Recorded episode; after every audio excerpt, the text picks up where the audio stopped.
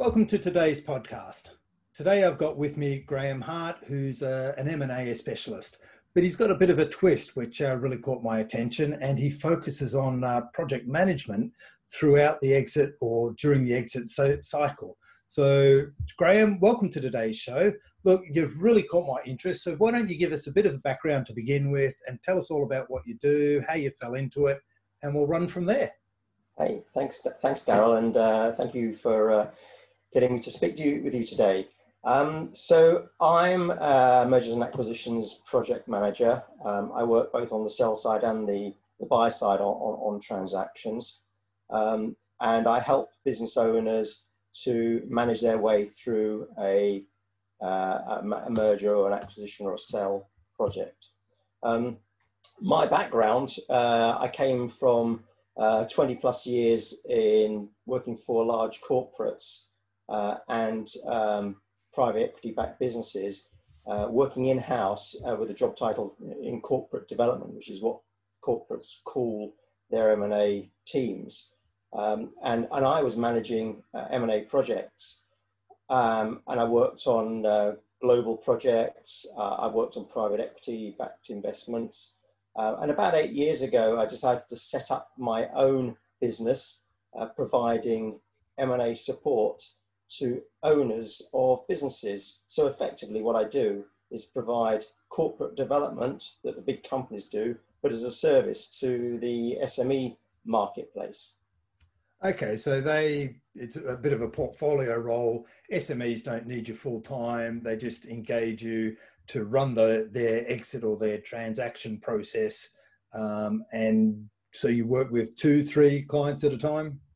Uh, no more than two, really, because um, as you're aware, transactions are pretty full on, and the deeper you get into them, uh, there's uh, they need they need full attention. So uh, I usually work with the owners, and, and as a process develops, you get more engaged in the in, in the process, uh, and the more uh, people are involved on the um, the buying side, the tougher it gets for the the business owner, and the more support they need.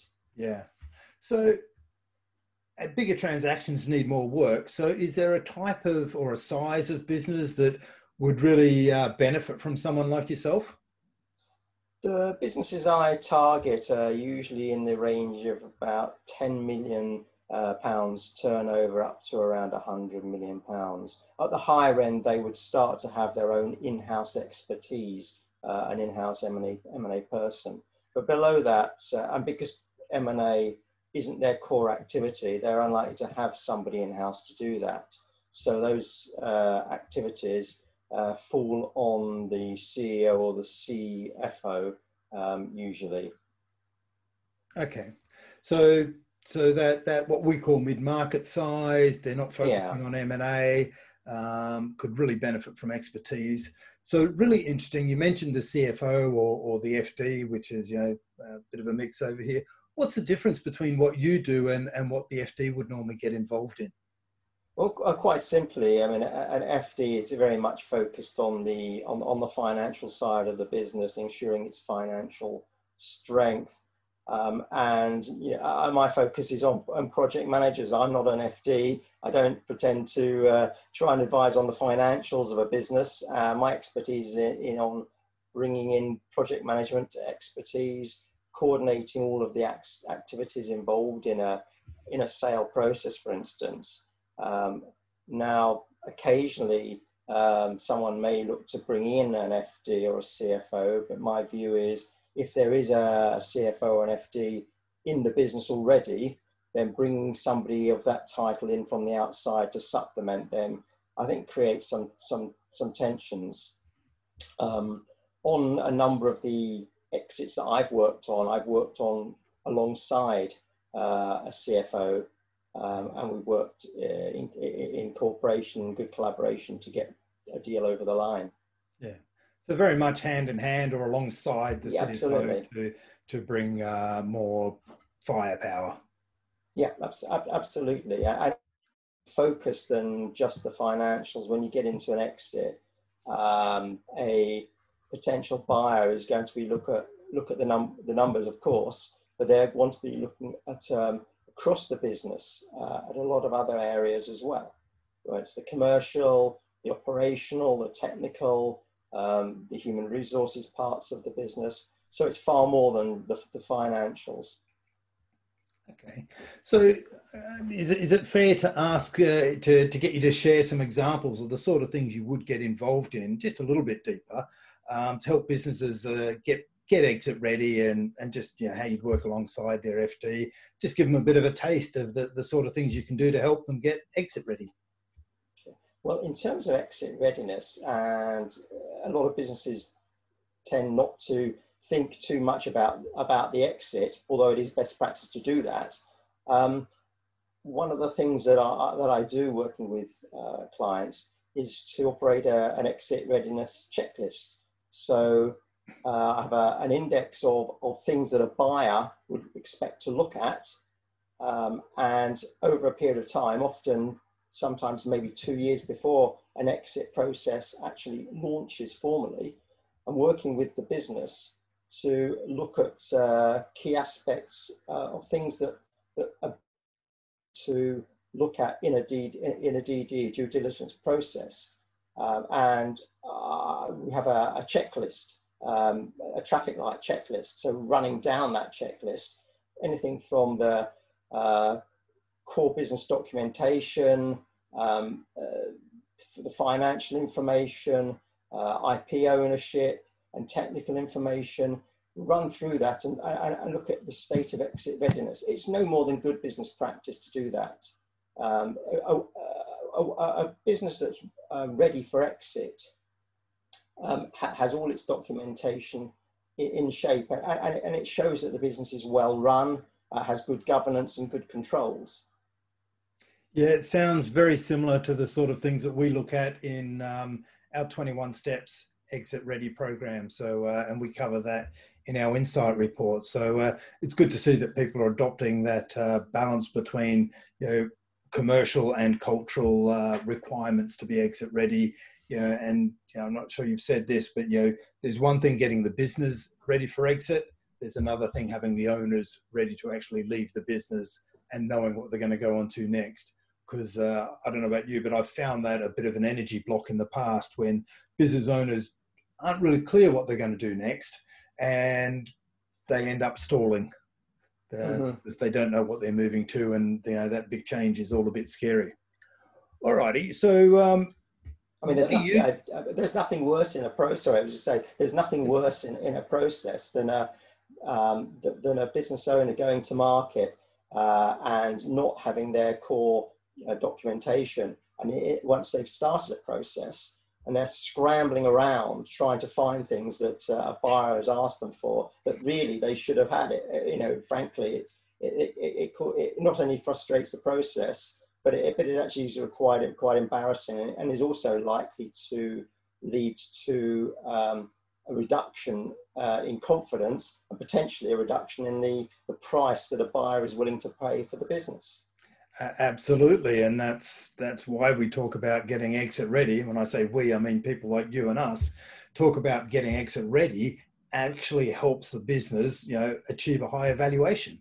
Um, yeah. You know, because if you're not, the the buyers start looking for for um, information. If they can't get it, it it, it eats away at confidence of uh, and the confidence in the valuation that they placed on the business. So um, yeah, look, critical type stuff. So, in terms of getting all of this information ready uh, ahead of any you know, planned event or even um, you know, whether it's an unplanned event, knowing that an event will be happening, in, your experience, how long does it take to get exit ready uh, for all the, the preparation work that you do?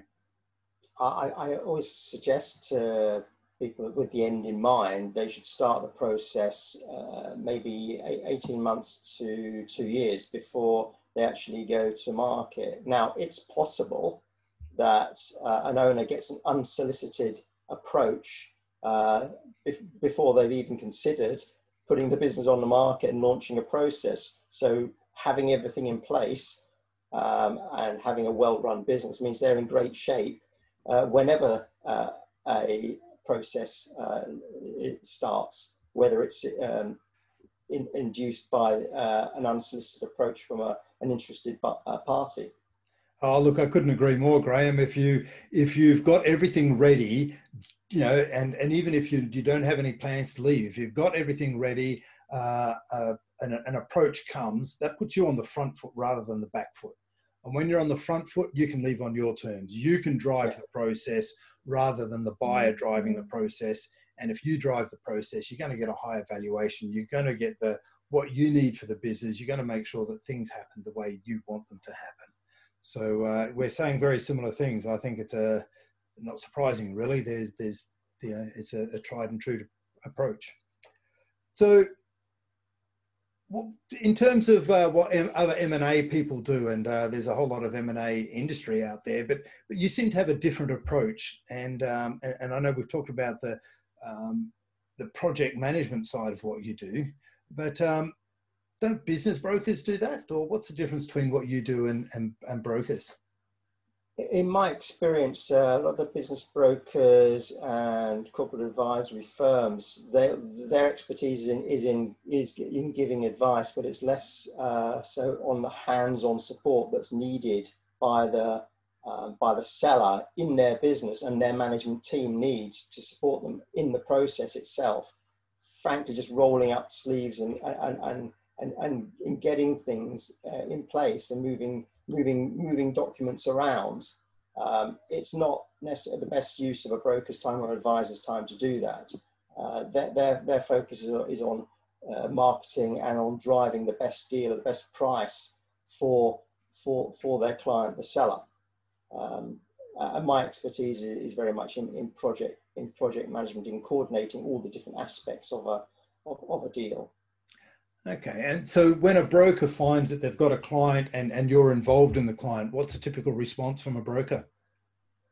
Um, I think they usually find it uh, very supportive. It means that there is somebody working in the business or alongside the business, very much focused on getting the information that the broker uh, needs to communicate to the to the buyer.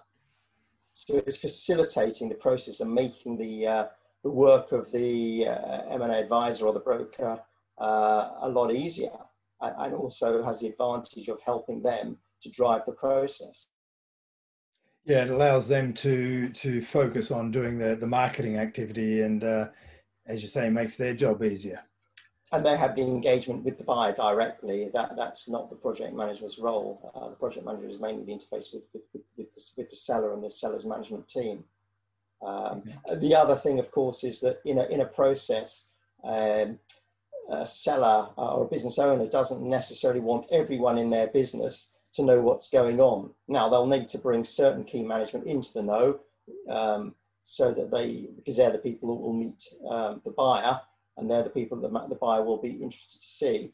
But in other parts of the organization, uh, the owner will not want to unsettle employees uh, with the fact that there's a, a process in, in, in, play. So having a project manager who can do that and particularly being part of an exit readiness process where it, it means that having uh, the project manager asking the questions doesn't unsettle people and they just think it's part of a, the regular good governance, good control. Um, you know, we, we're um, making sure our business is well run and in good shape. Yeah. So if you're part of the, the, the management, the leadership team, it's you know, the the the perception is everything is status quo. Um, we're just running a well-run. We're just part of a well-run business. Correct. Yeah. Correct. Okay. Hey, so everyone loves a good case study, Graham. Have you got some stories that you can share? You know, hold the names if you like, but um, that you can share about how you've had made a difference and uh, I guess kept a, a, a transaction on, on track or, or, or added um, you know, some significant value to a transaction? Yeah, definitely. So um, I was um, engaged by um, or introduced to a, um, a seller um, of a business uh, by some M&A advisor, M&A boutique. and they had uh, difficulty. They, they had a mandate from the owner who wasn't in the business. He, he was a part of a portfolio. He wasn't in the business, but and he wanted to sell the business. Um, but the management team um, was struggling to um, do their day job, managing the business and focus on the performance of the business and get the information over to the M&A advisors who had a mandate to uh, market the business and sell it. And the frustration was that the M&A advisors couldn't produce the, the, information memorandum because they simply couldn't get the information they needed out of the business. So I was um, introduced and, and engaged um, by, the, the, by the owner to help the management team to drive things forward, uh, which I did successfully. And we um, got, got things moving. Uh, and the advisors were able to produce an IM and uh, organize um, uh, organize, organize things with, with, potential buyers. So we kicked off the process, and as it was a competitive process, and same time I was asked to um, help them to set up the, the data room in readiness for due diligence. So again, working uh, in the business, working alongside the management team, I helped to extract from them the information that was needed to um, put together the data room. And as we got into the due diligence, as, as uh, offers, initial offers were uh, made for the business and due diligence started, um, I was able to coordinate the flow of information from the uh, management and, and, and, the business into the, um, the data room and then answer the questions that were posed by the by the potential buyers in a competitive process. And there were more than there in in this it was, it was, this was a managed process where there was more than one one potential bidder in a competitive process. Uh, so there were multiple multiple requests of, uh, for information.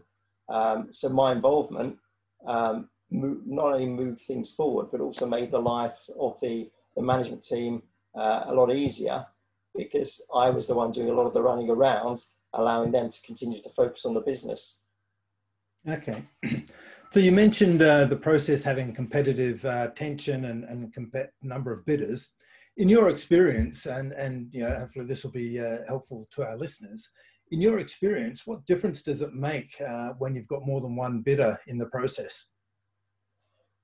The, the, the main advantage from the, uh, seller's point of view is competitive tension has the potential to uh, push up uh, price if, if there's competitive tension um, and, and there's more than one buyer in play at any time.